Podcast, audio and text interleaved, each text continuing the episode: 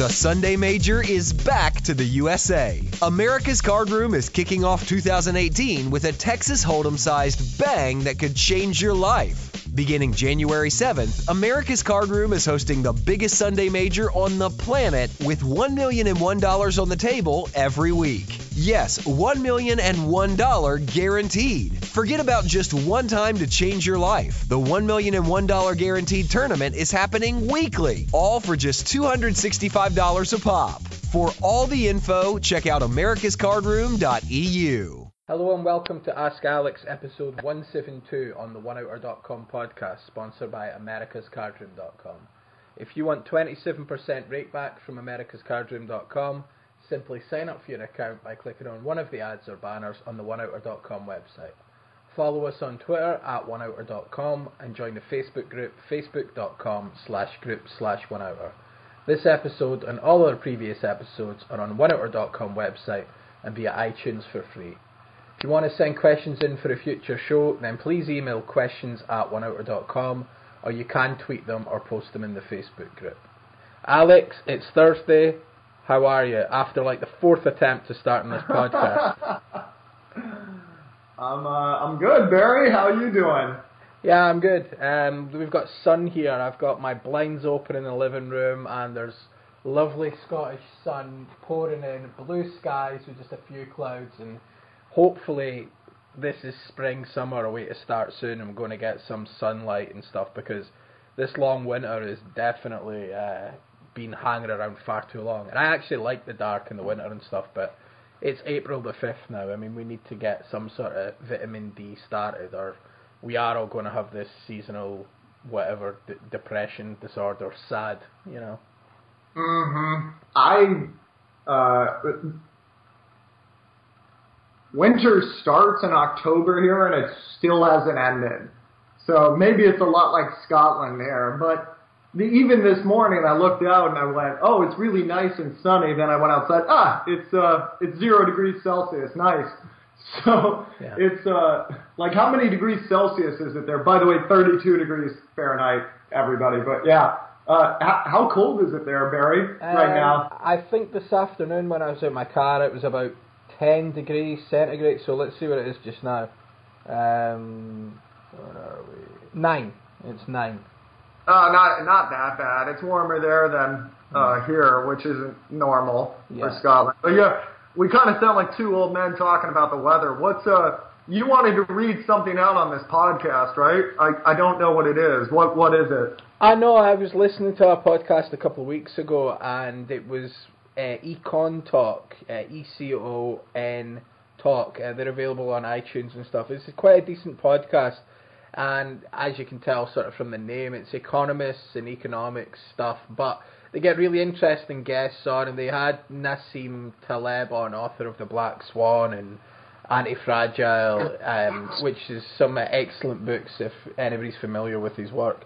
And I was listening to one with him, and there was just a few points and a few quotes he mentioned on them, and I thought they'd be worth bringing up on the show. But we'll talk about it because it's sort of uh, relevant to risk management, so we can talk about it. I think there is a question. There is a question on bankroll. So what we'll do is we'll maybe start the show. We'll do that one second to make sure it's in, and then I can we can talk about it there. There was just a couple of quotes that really hit home. They were quite succinct. They were quite good. Okay, we'll go with that. Yeah. So I guess we should do our normal BSing before before Well, we. what's what's been happening apart from the weather? How's how's the new place now? Are you settled in? Are you furnished? There's is there any new house noises? Like the listeners are dying with dying with excitement and anticipation. I died laughing at new apartment, new noises. Uh, the, the last name of the podcast that you gave this one. Um, yeah, things are going pretty well in the apartment. Uh, I don't have my couch yet. I did buy a couch, but I'm still waiting for it to get shipped to me. Everything else is here. My office is set up. My office is really nice. I have a big open window, lots of sunlight, and I look out into, uh, you know, like some apartment buildings, fire escapes in New York, which is just not something I thought I'd ever get to experience. It's really been a wild ride, this poker life and all the different things I've gotten to see. Uh, it's just weird thinking about 10 years ago, I was in Malta looking down cobblestone streets, kind of uh, Italian-esque, Arabic-esque uh, villages, and now to be here is pretty, pretty Sorry to interrupt. When you said looking down, I just thought you were going to say the barrel of a gun. I was like, you know, ten, ten years ago in Malta, I was looking down the barrel of a gun. Nah, if if you got a gun in Malta, you would be pretty impressive because uh, I don't think I ever heard of a gun in Malta. But yeah, uh, drugs were another matter in Malta. There there there were a ton of them. But no, th- things are good here. I'm trying to do. Uh, it's just weirder when you get older. You realize nothing is ever really balanced, and only the only things that really mellow you out and take away stress are exercise and slow time, right? Time away from smartphones, stuff we've talked about before, but just time away from smartphones and technology, period. That seems to be what really mellows people out. So I've been really getting into just working out more. It's it's almost weird at this point not working out during the day because I just feel so off. It, it's taken me a long time to get to that point, uh, like seven months. But uh, yeah, just try. I get. I guess what doctors say might actually be right, which is you're supposed to work out every single day, and that really does make me feel a lot less stressed. And uh, just because I'm living with my girlfriend now, I think I'm having this little bit of a shift where I used to think self care was pretty narcissistic. I even hated the word self care. Uh, but something I never realized is if you're not taking care of yourself, that goes outward to everybody else. Your frustration, your anger, it affects your poker game too. I uh, I just picked up this book uh, at a story or whatever the little bookstore is around the corner. Uh, it's called Spark, and it's supposed to be the quintessential book on how physical fitness increases mental performance. And I haven't gotten very far into it, but uh, one of the first things they're talking about is there was this school that wasn't performing very well, and they, as an experiment, they started a real intense physical education class where you actually you'd show up at high school and you had to run miles, you had to lift weights, and they spent some money on that and actually brought in people that knew what they were talking about, and now they have some of the highest standardized score test scores in the country. So the premise of the book is that there is a connection. I can from personal experience, my focus in WPT Montreal was much, so much more superior, so superior to what it was just a couple years before when I was pushing 240 at about six feet tall, uh, 240 pounds. And I guess in kilos that would be, I want to say like 110.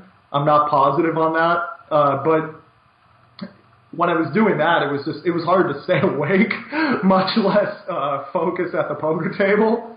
And I really want to come back to poker, but on my own terms, which is I don't want to do this as a profession anymore because I, I do not believe anybody should be playing tournament poker professionally.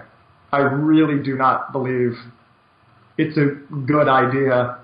Uh, just unless you're playing like 60 tournaments a day, average buy-in of like $50 online, and you're playing small networks, I just don't think it's a terrific idea. I think you're going to do a lot of work for a very moderate amount of money, and you can find, if you're in it for the money, you can find other things that will pay you that kind of money that I think you'll find much more engrossing and fruitful, and you'll get quite a bit more contentment out of it. Uh, that's not to knock anybody that's trying to do that. I just find the variance now, just due to the education of the traditional player. A standard player now might not be a great player, but he's an aggressive bad player, or he's a little bit more prone to sticking around. So if you're going to do a bluff, it's going to be a bigger bluff. You have to hit a few more hands, and it's a little tougher to do for a living. But I really enjoy poker when it, I'm very much doing it for the love of it, and it's been a little harder the last six months finding that time because I've really been rebuilding it was really nice being in Newark, New Jersey because maybe not the nicest thing to say about a city, but when you look around Newark, New Jersey, you get this overwhelming feeling of, oh my God, I got to get out of here. So you end up working quite a bit. Now, I'm in Queens, which I really like, but I'm not working as much because there's no sense of, okay, I have to get out of Astoria. Astoria is a really nice place. But it's harder to find the time to work because I'm working so much. But I want to come back into poker when I'm really physically sound and focused and I can do it leisurely.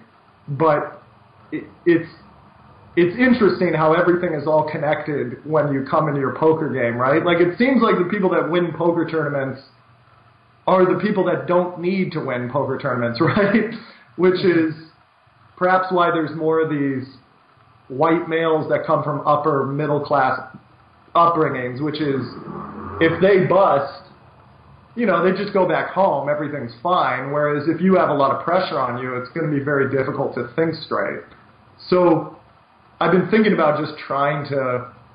The things we always talk about, Barry, just balance, right? Like always trying to find that balance. And it, as I get older, the more I'm realizing you, the older person, are right, which is there is value in doing nothing.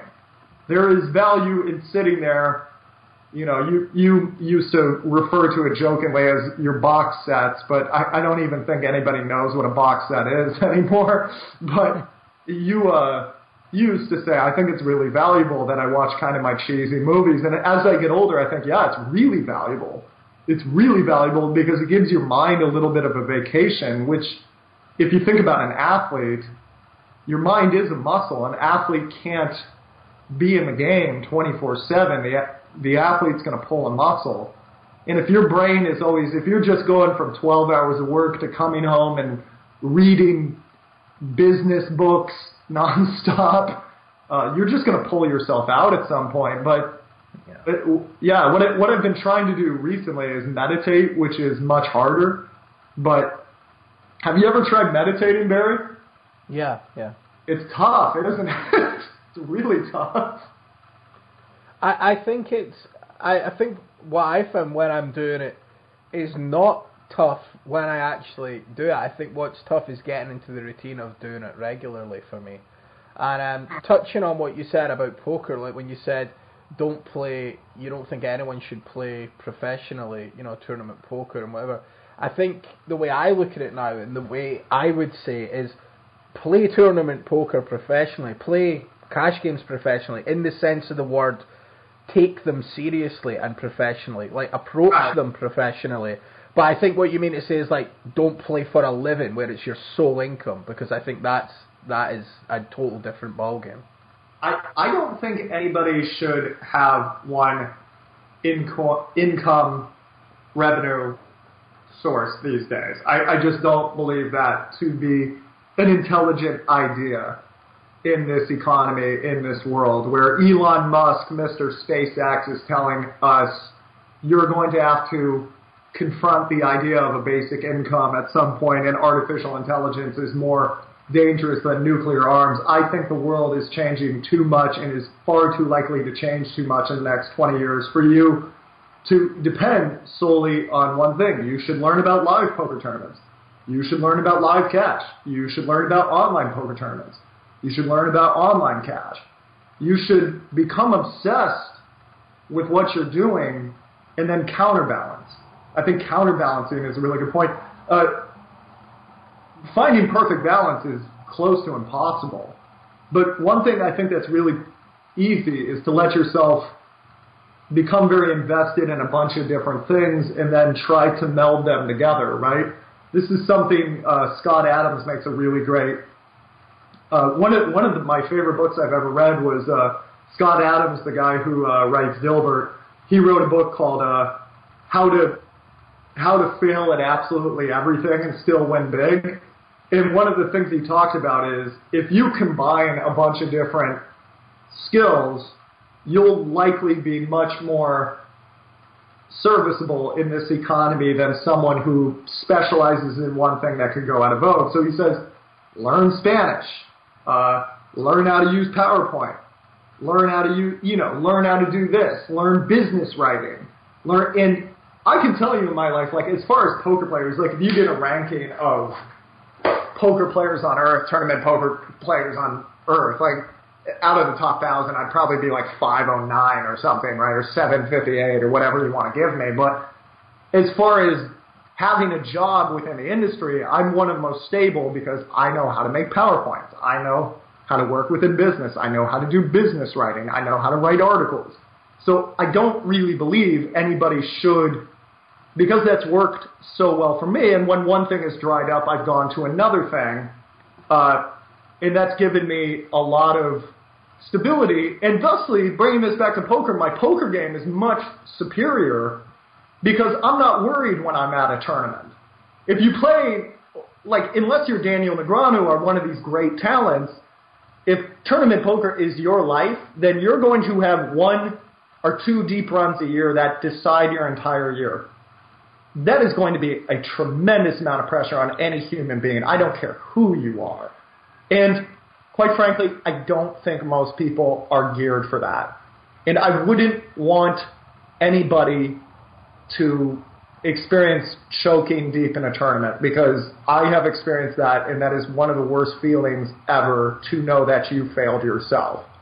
And one of my greatest motivations when I teach poker, I'm always stressing simplicity because I'm always telling them when your final 24 with the chip lead in the PCA, you don't want to do what I did, which was you had 22 different thoughts, 18 different thoughts, seven different thoughts in every hand and you just couldn't really connect to the one that was very important. So you made a decision that you thought was subpar. You made another decision that was subpar, and for the rest of your life, you get to wonder: Was I going to be at that final table? Was I supposed to be at that final table? Could I have conducted myself differently to get to that final table? Could, were the preceding nine months to my standards? Did I treat my body well enough to be at that final table, or did I let it go?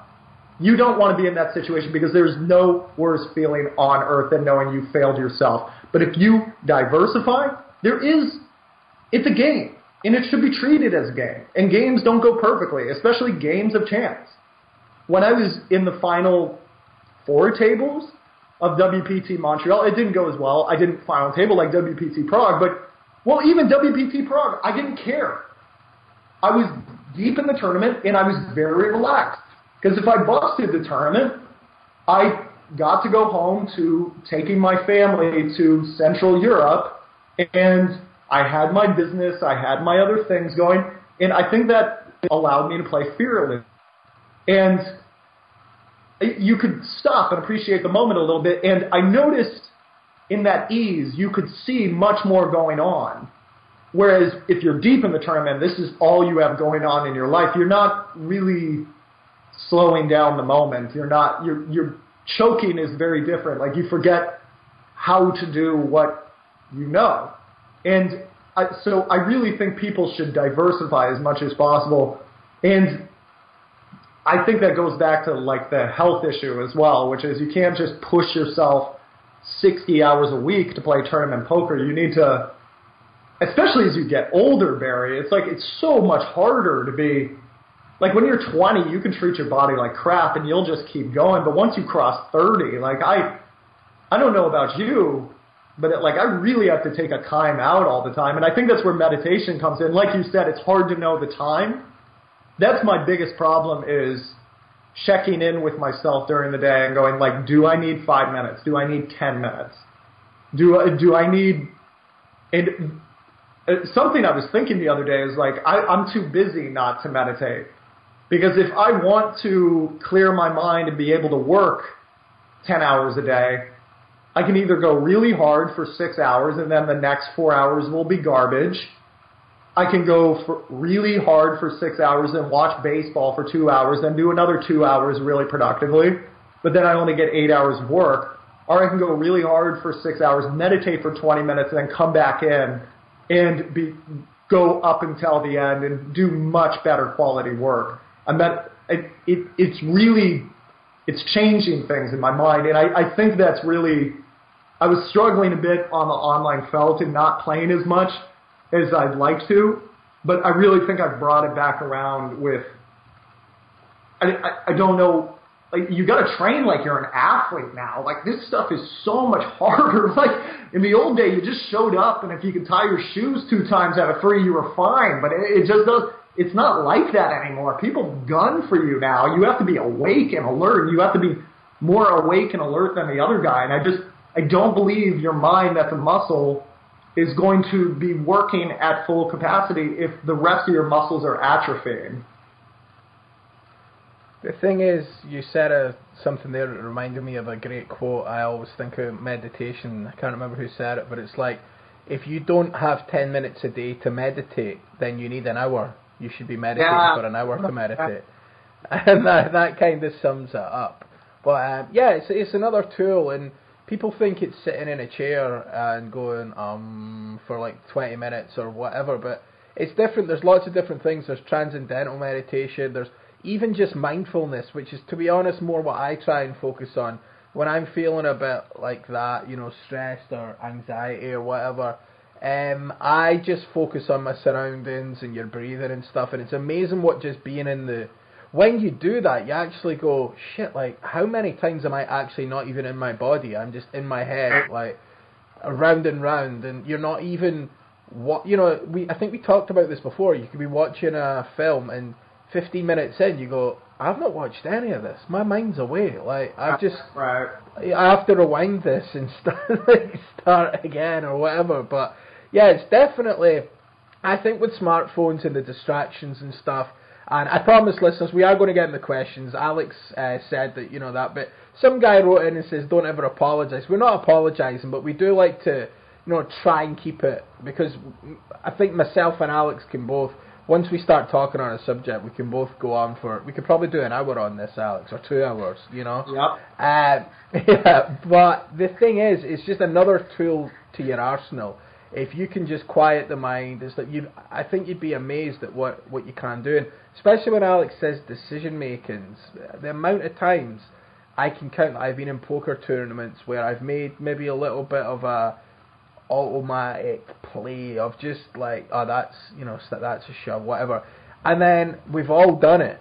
Ten minutes after the tournament, when you've you know you're out, you're walking around the casino, you're way ahead to your car or whatever, you start thinking through things again, and just that moment of sort of clarity and silence, going, well, if I had done, I didn't have to do that there. That was pretty, or I could have did this or that. There just seems more options. Whereas, like you said, when you're in the moment, you've maybe got all these options just thrown at you, going round in your head, and your mind and body is just reacting in a way like, I just want this done. Like, let's just do that. And you'd probably be amazed that sometimes you've sabotaged yourself in poker tournaments just to avoid any more continued anxiety, even though you've not labelled it that. But stress, you know, your mind and body's probably just went, bah, get out, let's go. You know? That there was a quarterback uh, in the United States who, in college, he was the best American football quarterback like anybody had ever seen. He was just this gunslinger, run and gun, could do anything. And they put so much pressure on this guy. His dad said before he went into the NFL, he was like, one day my son is going to call me from prison and he's going to say, you know what, this is better than the pressure. Uh, people just want to get away from pressure. And that, that guy, Johnny Manziel, uh, they used to call him Johnny Football. Like he's considered one of the biggest NFL busts in history. Like never did anything in the sport, right? And uh, I mean, it, at the professional level, the the potential for self sabotage is very pronounced in tournament poker as the pressure ratchets ratchets up. And if I think there's anything very educational about tournament poker, it's that it exposes you to high intensity decision making. And I think that's actually very educational. I think that's incredibly beneficial for life. But if I could teach anyone about their poker game, the thing I always reach for when I'm in those situations is what is the most important thing for me to think of right now? And if I can get to that, usually that allows me to clear my mind because my mind is not being very discerning most of the time. It's just going, I'm thinking of this, I'm thinking of that, I'm thinking of this. And if I go, what what is the most important thing for me to think of right now? Uh, and sorry, Dennis just texted me, and then my I have this stupid thing on my uh, I have this stupid thing on my computer that brings up my text messages now because my poker players are always texting me, and it just distracted me for a second. But uh, I just completely lost it. I hate you, Dennis. I really hate you right now, Dennis. No, but uh, it, always focusing on the most important thought, trying not to self sabotage. And the other thing I wanted to talk about is if you think about an athlete like working out in a gym, after doing a really extreme set, what do they do? They lay on the ground, right? They're not trying to be productive there, but their trainer might even say, like, lay on the ground, deep breaths, because for the next set, the guy's got to really exert himself in order to get results. And he's not going to be able to do that if he's just pacing around, right? Or even jogging in place to keep his heart rate up. And a lot of life is like that. You're doing 40 yard dashes. You're, you're working really hard. So the big thing, I, I think when you say meditation, a lot of people picture a long haired, a, a bearded Indian man sitting around in robes. And it doesn't have to be like that. Like Barry's saying, mindfulness, just paying attention to where you are. My whole thing is you're not trying to stop yourself from thinking. You're trying to slow yourself down. That's it. And give your give your brain a little bit more oxygen to work with so just focusing on your breathing, closing your eyes, reducing your stimuli, because you don't realize it, but when you're on your smartphone, you just start buzzing. Your brain is buzzing all the time. That's why people are always on it. It gives you a little dopamine hit, right? It's just like smoking a cigarette. And if you can free yourself from that, I, I, I just find my focus to be much better than it used to be. I've really struggled with my poker game over the years. I've never been in love with my poker game, but I'm, I'm really I'm not in love with it, but I'm starting to like it a whole lot more as I start treating the mind as a muscle that needs to be disciplined and just not trying to clear my mind of thoughts, but just breathing, getting oxygen in, resting, trying to focus on what you talk about, mindfulness, the the noises around me, the the sensations. Uh, what can I see if I do crack my eyes open? Anyways, that's enough of that. Let's let's let's save some babies. Let's answer some poker questions, Barry. Nam- namaste. um, okay. okay, the first one I got here. Actually, we're going to change it. We're going to do the the bankroll one because I mentioned that question at the start of the show, and I've got a little scrap of paper that I can hardly read my writing on that I'm of the quotes from that podcast I was on about, so we're going to do that before I lose the bit of paper and it's gone forever. Let's get it on record. So this first question is one that was sent in to Alex, and it's from Anonymous, that old person Anonymous again. And do you have any bankroll management tips or suggestions? I have a small roll that is poker exclusive, and I used to give myself an allowance from my wages, but I have since stopped doing so in hope that I can use my money won from poker to continue playing long term. I am playing mostly mid stakes, $250 to $500 or 1500 to 2000 events if I satellite in. I play the occasional daily as well. Other than getting out of the bad beat village, what would you suggest to continue fueling my poker roll? I can drop down and play more dailies, play online. I have access to ACR, Ignition and Global or play cash either low stake, no limit hold'em, or mid stakes limit. Any tips would be appreciated. Thanks.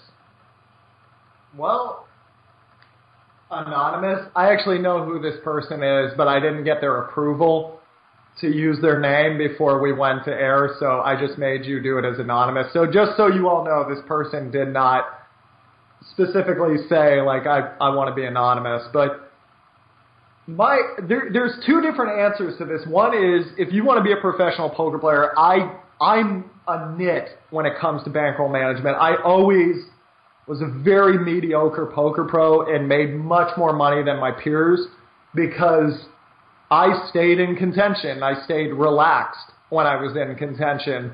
And it's not about being the best poker player a lot of the time. It's about being in the game and being present in tricking the better players when they're not having a good day. And I think the way you do that is make sure that you're never losing an amount of money that's really going to scare you. So when I played professionally, and I before anyone asked this, this is why I worked so many odd jobs. Is I didn't have this kind of money from playing cards, but I worked as a commercial fisherman, I worked as a security guard, and I worked as a landscaper. So I could put money in the side, and I had six months of expenses, and I had a hundred buy-ins for cash. I had 200 buy-ins for tournaments, and for cash games I had 50 65. I can't. Oh no, no. For cash games, I had a 100, and for sit and goes, I had a 100, and then for tournaments, I had 200. Tournaments should have been 300. When I was moving up in stakes and I wanted to take a shot, I would make sure I'd have in cash games like 50 to 65, and I'd always have a threshold, right? Which was okay. I have 65 buy-ins for this cash game. Once I get down to 50, I have to I have to grind back up, right? And I, I'd always have I'd have points where I had to move down and I had points I had to move up. And that's really when I enjoyed online poker the most was when it felt almost like a video game that I was playing 8, 10, 12 hours a day and you could level up. And I was very religious about it. 200 buy-ins for every tournament. So if I had, you know, if I didn't have uh, 200 buy-ins to the tournament, even if I was only 50 bucks under, I would never say, okay, I'm still going to do it. I would just go. I I I would uh, unless I specifically decided mapped out. I'm going to take a shot. I think this game is soft. These are my set numbered buy-ins. I would never show up, look at the lobby, and go, okay, I'm going to take a shot today. No, no, no, no. Had to have a lot of preparation. It's just you're just like a pool hustler. You gotta you gotta make your mark, and you got you got to know what you're doing before you sink your shot. Now that that's that's if you have all the time in the world, though, which I did as an 18 year old male with no dependents. So I think a lot of us, when we give you guys advice, it's a little disingenuous because we're assuming you guys have 60 hours a week like we did, which is not true. Which is why I recommend most people, I think the fastest way to real tournament success is keep your day job, Make sure you like your day job. It's really hard to love your day job, but like your day job. I have the greatest job in the world. There's a lot of days I don't love it, right? But make sure you like your day job. Make sure your day job pays you a little bit. This means staying in school, kids, right? Staying, staying and getting a good education. Make sure your day job isn't too taxing on you. And then when you do play poker, yeah, I, I think it's good to have a little bit of a stipend from your main job, right? And you can decide how serious you want to go with this. And like Barry was saying at the beginning, play the game in a professional manner, but do not play professionally. Unless you're very young, have no dependents, and why not? Take a shot, have fun. You'll learn a lot. Right? And you might be one of the guys that can do it, but most people aren't, quite frankly. Uh, most people find out about three, four years in they don't want to do this. It's the saddest part, which is sad to me because I love the game. But there, the, the thing I would say is have a little stipend from your job, and if you can replenish your bankroll pretty effectively, play as much as you can with that stipend. It is your recreational funds. You're not you're not spending it on pot. Uh, there's a lot of people that would never judge somebody for buying three hundred dollars worth of pot every two weeks. Why can't you devote six hundred dollars a month uh, to to your poker education? It, uh, by the way, it's possible you're if you're listening to this podcast, there's a very good chance you're already positive EV. Uh, furthermore, it's a mental game, so it kind of keeps you younger. And there's a lot of people that go out every Friday and Saturday night, and you know, between parking the car and uh, tips and drinks and getting dinner with their friends, it's like $150 let's say it's $150 a week, which it's not. A lot of times it's 220 or whatever it is, but let's say it's $150 a week. That's again $600 at the end of the month. If you want to devote that, if somebody in New York was saying like, I go, you know, the thing I really love is chess. I go to a chess, uh, I go to a chess hall every, uh, every week and it, you know, we play for money. There's a lot of bad players that want to play chess for money, but it's like six hundred dollars a month uh, to get in and play the games for money. Nobody would blink their eyes at that. They'd be like, "Oh yeah, that sounds like a really cool way to. Uh, that's a really cool ho- hobby." Uh, so I'm I'm a big fan of uh, being a little bit more aggressive with your stipend because if you want to take your money from poker, I think what you should do if you have money set aside from poker as this person does, which great for you, that's awesome. I would well then it becomes a personal decision. Do you want to grind it up? If you want to grind it up, if you I there's different people that they get a joy from that. If you really like online poker, grinding it up, global poker, ACR, these are your sites. If you really love live poker, you're not going to get in nearly as many hands. So I think you got to move up a little bit. Not move up, but play one two, play one two very seriously, and you're going to log a lot of hours, a lot of hours. And daily tournaments, I like and I don't like. I like them for their frequency. I dislike them for their structures, but they're definitely a good idea as well. But I, I think those guidelines will help you quite a bit. Now, what was the quote you wanted to read out, Barry? Yeah, it was about Nassim Taleb was a trader originally, an options trader, and he did that for years, made money, and then sort of turned into academia in terms of.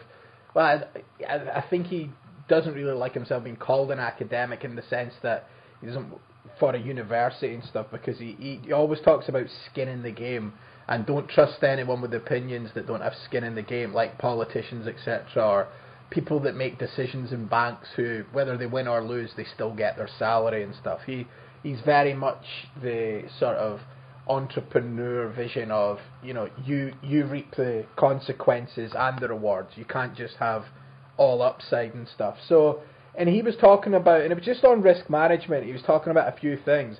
And if you're really into this sort of stuff, I definitely think you should check out EconTalk podcast and look for the most recent episode with Nassim Taleb, which was a few weeks ago, or possibly even a few months ago when it first came out. I only listened to it a couple of weeks ago. And he would say when he was an options trader, the way that they looked at bankroll management and in terms of risk management was he said something like, take all the risks that you want, but make sure you are in the office the next day. He said that was his sole purpose. Like, make sure you cannot be destroyed. He's like, as long as you can make sure that you're in the office again at 7 a.m. the next day, that's the game. That's the sole purpose of the game. And upside takes care of itself. And in order to make money, you, you first must survive. And I think that's the biggest thing that people forget with poker in terms of the the amount of people that go through roll after roll and even guys that practice bankroll management. And the, the key thing was is what he was saying is he used this big analogy of um, you send hundred people to a casino and after day after day you tell them to gamble, you know and it's like if one person goes broke, then is that going to affect the overall thing? And it's not because obviously some people will go broke the first day and whatever, and you'll keep going and keep going, and you might have one outlier that just survives and survives and survives, you know, a year and then goes broke or whatever. And then he says, but if you send one person to the casino, then you know what happens if they bust? Then that's it, sort of thing and you've got to look at yourself from that. And his argument is even if you're betting with an upside, even if you're betting with an expected value, your plus EV, you will go broke if there's a percentage chance of you going broke. And the only way to combat that is proper Kelly criterion bankroll management. And which is, Alex has discussed it, you know, when we look at tournament buy-ins and we've talked about 200 maybe not even being enough, enough possibly 500 buy-ins, etc. Oh, so yeah, go ahead. Yeah, yeah. So the key thing is, is you must to to distill that and break it down. It is not just saying, ah, uh, you know, I'm playing the 50s and I'm playing, yeah, well, okay, I've got 120 buy-ins. Right, I'm going to play down to like 80 because like these games are weak and I've been running bad, whatever. It's like no, you. Ha- the only way is that you follow the proper rules and you drop down and you adjust and you make sure it's about surviving and then the upside takes care of it. So surviving and playing well and studying and I think it's the surviving thing that people don't don't get with poker. And again, we've talked about it. Once you've got a role that's more difficult to replenish, or it's going to be a upheaval to replenish, whether it's for some people that may be a thousand dollars, for other people could be five, ten grand. But whatever that figure is, if you can't easily replenish it, then you must do that total defense and play and treat it like it's the last money on earth. Because technically in the game it is because you're you're either going to bust, and that's the thing. The guy on the podcast went, "Oh yeah," he went, "No, that's not what I'm saying." He's like, even if you have the edge, betting the edge, even if you're in a casino and you were card counting and you could, even if you could see his cards, he argued, variance still comes in, and you will still go broke uh, in certain percentiles per how many games. You know, you if you just bet the same all the time, you are you will still go broke even with an edge because of variance. And, and that's the thing. And I think in poker, that's magnified even more so. Um, because the edges, people obviously, they always overestimate their edge. And I just think the quote about the, the key is to be in the office at 7 a.m. to start again the next day, I, I think that sums it up better than anything we could say or, or what we could talk about. I, I think that's a really good way to put it. I, I have I have different views on this because I started out as the biggest bankroll nit there was. I literally never deposited online. I turned that into a, a very large bankroll, a substantial bankroll, and I did that by being in the office the next day, as uh, Mr. Taleb would put it, which is I played low enough buy-ins to all my friends were making fun of me they're like, uh, you know, you got a thousand dollars. Why are you playing five dollar sit and goes? And I was like, I, I'm, I just don't think I'm good enough for ten dollar tournaments. And people would say, how? This guy tells everybody, and I told everybody I was going to be a professional poker player because that that was my burn the boats thing, right? Like I can't go back. I've told everybody I'm going to do this. Therefore, this is how I'm going. to I know I'll be awake till four in the morning to do this, right? If I've put myself in that position, but it was the whole thing, which was I had no other money coming from anywhere, uh, unless I went out fishing and risked my life, right? And yeah, it was just a matter of as long as I show up and I'm there, I've won another day.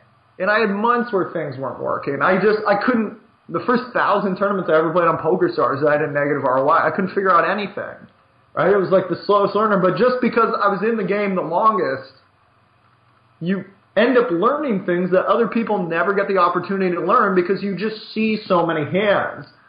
Maybe you learn something after 200 hands and this other guy learns something after 20, but if he goes broke on hand 18 and you're on hand 7 million, you're going to have a considerable edge on this person. But then I have another opinion which is really unpopular, which is I think in this life, at some point, you have to get broke. You have to get out there. You have to take shots. And everybody does this thing where it's like, I want results and I want them real quick. It's like, go out there and get a concussion, right? And I'm not talking a physical concussion. I'm like, go get hit by life. You want to be a musician?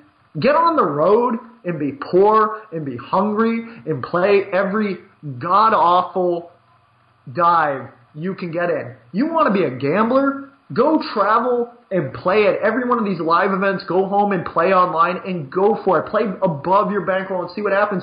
Why is everybody so scared? Like, especially, I can't fathom these. Tw- I mean, and I was like this too, which was, I had to beat this out of me. I was really entitled. I was really having problems in poker. I wasn't learning. And at some point, I got a little sick. At some point, I said, I'm going to come hell or high water. I'm going to figure out this game. And I pushed myself, and I pushed myself probably a little bit more than I should have. But I was like, I will be in every 10K. I will find a way to make that happen. I, I will do that. And it, I had no business. I wasn't good enough to do that, but I went in there and I got my head bashed in enough that I'm not afraid of anyone anymore. I can't, at a poker table, I've seen every trick. You can't get me going. I don't care anymore. I've had breakdowns after tournaments. I've lost a lot. And then it's, at some point you, the only way you become fearless is if you go through it. The only way you know that about yourself is to come to an insurmountable task and to go through it. And everybody's scared now. It's like, it, this is everything I hear in poker, which is, how do I make a ton of money with zero risk? And it's like, in what other way, in what other branch of life does that exist? Can I go open a restaurant right now and have there be no risk? That's not going to happen. By the way, you're gambling. You're playing cards. Everybody acts like this game owes them something. Every every musician I meet acts like everybody owes them something. Every academic entering the work world for the first time because they couldn't find one of very few tenured positions in the university acts like the world owes them something. It's like you need to go get hit and you need to go get hit hard because right now you're talking like someone who's never been punched in the mouth. And that's not going to get you anywhere in life. You need to go experience things and learn. The only way you learn anything in this life is experiential wisdom. So there's a balance. Yes, you must show up the next day. You must show up. You must find a way to make that happen.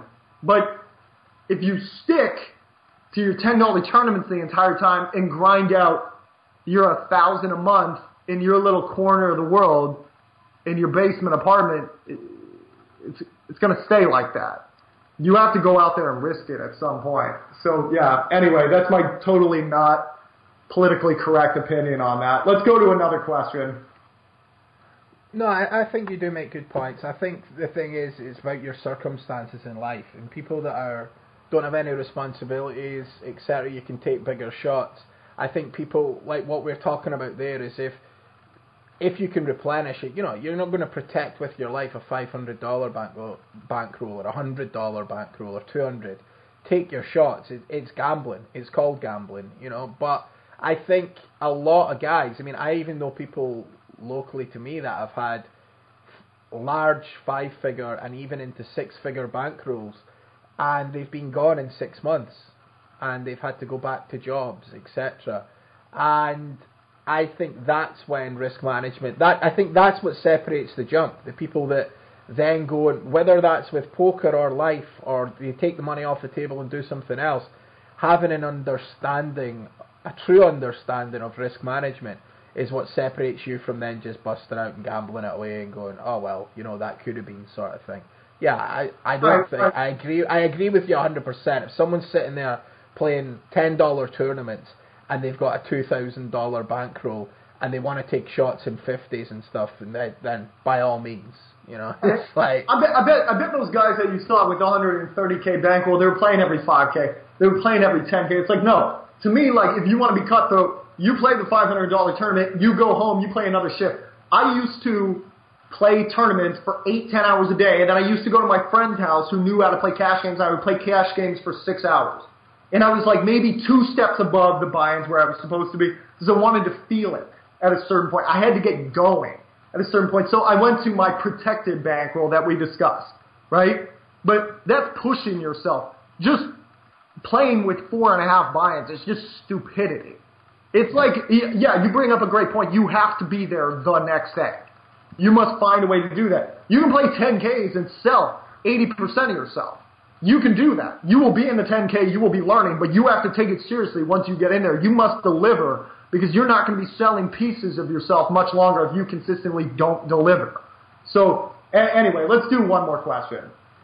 Yeah, okay. All we got time for is this last question, and it is an email from, nah, I think the guy's name is Mauro. Mauro, Mauro, M-A-U-R-O. Hi Alex, how are you? Can I have general advice from you? I'm a Brazilian recreational player aiming to improve at poker. I am focused on en- online MTTs and nine-man sitting goes, and so far this is my results. And he's posted a res- uh, graph, now let me see. There's like 8,000 games, and it's a pretty upward spike. He's made three and a half thousand over eight thousand games. Um, I've already purchased your Master the Flop, and that's a check raise videos and Myth of Poker ta- Talent. By the way, it's great, and I listen to your podcast at one hour every week. but I feel I am not playing very well yet and I am a little bit lost. Where should I look to improve? You have a lot of nice content, but I don't know which one is more suitable for me at this moment. Thanks very much, Milo. Uh, probably your next video series after that is Master the Flop. Master the Flop just shows a bunch of combinatoric ideas that tend to apply on certain boards, and uh, uh, a lot of things like that. That was a bunch of videos that I put together for my students, just based on like simplified combinatorics, thinking a little bit better uh, how to play specific boards that seem to always play the exact same way. I think that would really help you quite a bit. Uh, but the other thing, I, I personally believe the way you get better at poker is nobody wants to study. Every everybody wants to play. Everybody wants to play. That's the big thing. And when people study, they want to study in a fun way, which is like, let's go over hand histories.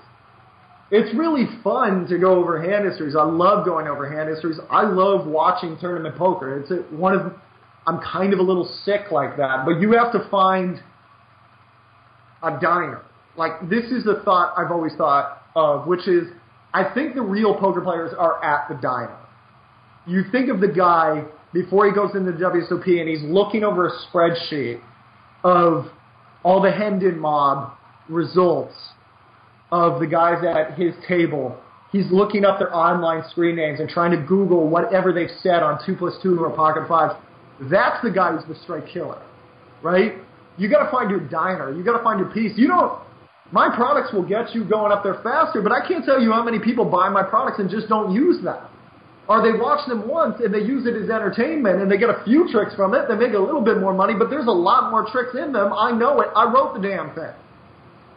You have to, and you've got to start from big to small. Big to small. Uh, one I always do is you have queen 10 offsuit. You raise on the cutoff. The button calls you. The board comes 8-5-2. You guys have 40 big blinds. What's your C bet there? Let's start with that. What do you do when you're out of position and you miss the board? What are you thinking of? What's your most important thought? I watch people do hand history reviews for 10,000 hours and they just go, okay, so I C bet here. And that's it. You have to challenge yourself every thought. You have to develop ruthless self-reliance. You have to be ruthless with yourself. You have to check everything. Why am I betting this much? What do I think that's going to accomplish? What does Flopzilla say about that? None of us is smarter than Flopzilla. I can't do the combinatorics the way Flopzilla does it. I can't do that. So I checked Flopzilla. If Einstein was trying to figure out how to, how to play poker, I bet good money he would use Flopzilla. He would use Card Runners EV because it would be faster. If we don't have the intelligence, the mathematical prowess of an Einstein, what are we doing thinking we can just wing this? Right? And I'm not saying this to you specifically, Mario. I'm saying this to everyone. I'll tell you I approach the 852 spot. I'm asking myself, to me, the most important thought is, how do I get ace high to fold? Because if I can get ace high to fold, pretty much any C bet is profitable. So you can either do a two-thirds bet. Let's say you think that's going to get ace high to fold. Well, your two-thirds bet, how often does that need to work? It needs to work about 40% of the time. How often is this guy folding if he folds ace high? It's about 48% of the time. There you go. You cleared it. Or you can bet one-third pot, get him to call with all of his ace highs, king highs, queen highs, then bet a little bigger than half pot on the turn and get him to fold them all on the turn and you get another bet. But I didn't get to that solution by going, okay, I C bet here because I think this missed his range. You have to dig deeper. You have to be meaner to yourself. You have to be harder on yourself. The more, and by the way, it is the best feeling in the world when you're at a live poker tournament and you come up on a spot that you pictured in your mind and you prepared for and you are not scared.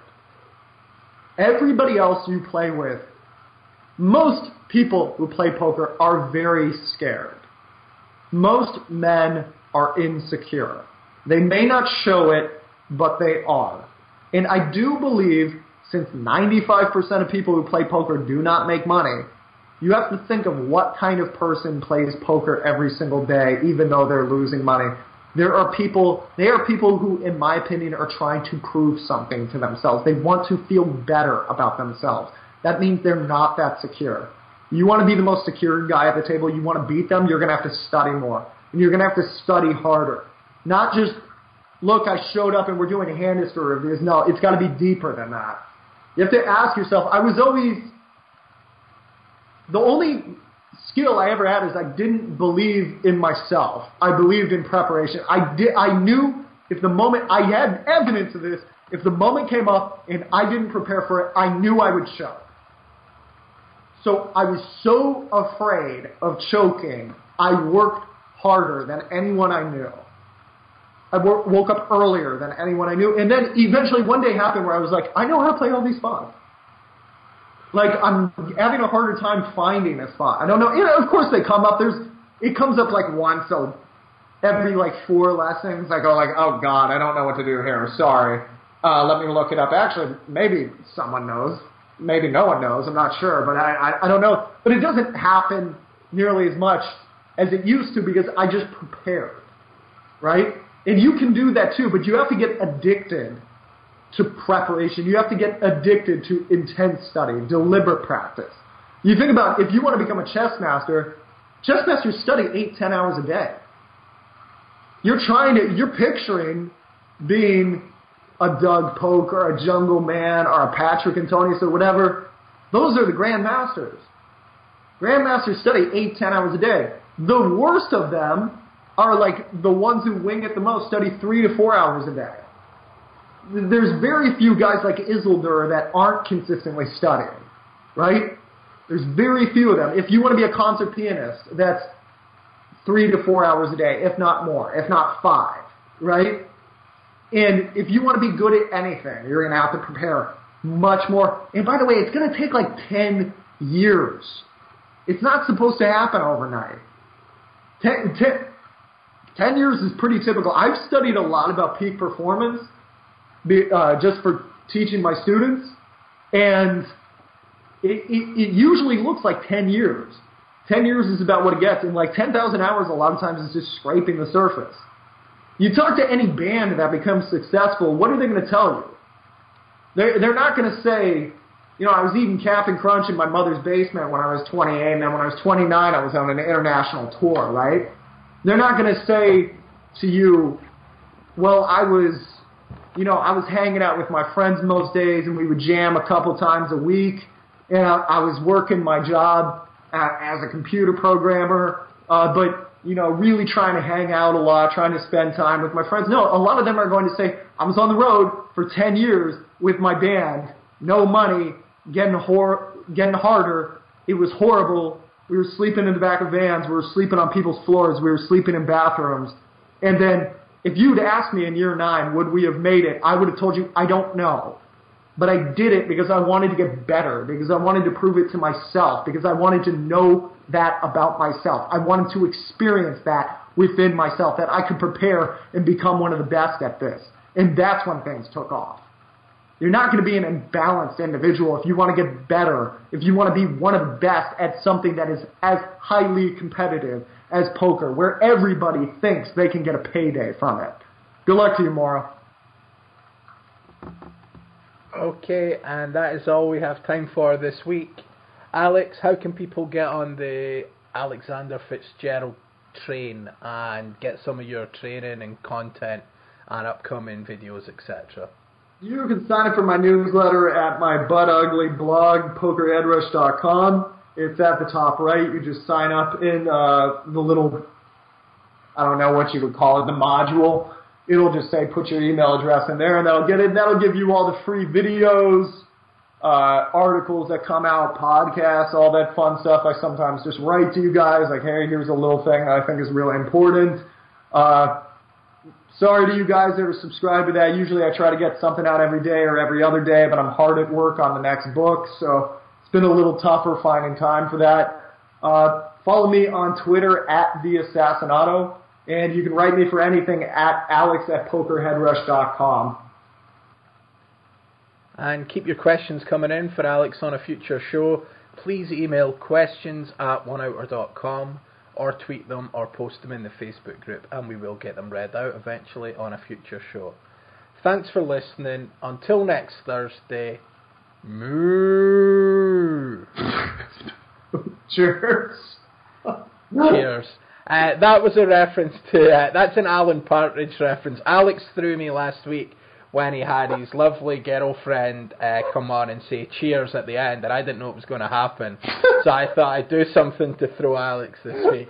And it's an Alan Partridge reference. Uh, for those who've seen Alan Partridge show, he's interviewing some farmer, and the farmer's going on and on, and he just goes moo, and he goes, "I thought that'd throw you." So uh, I really love Alan Partridge stuff. So that was it. It was I. It was a joke to myself. Okay, thanks. Th- thanks for listening, everyone. Cheers. Cheers.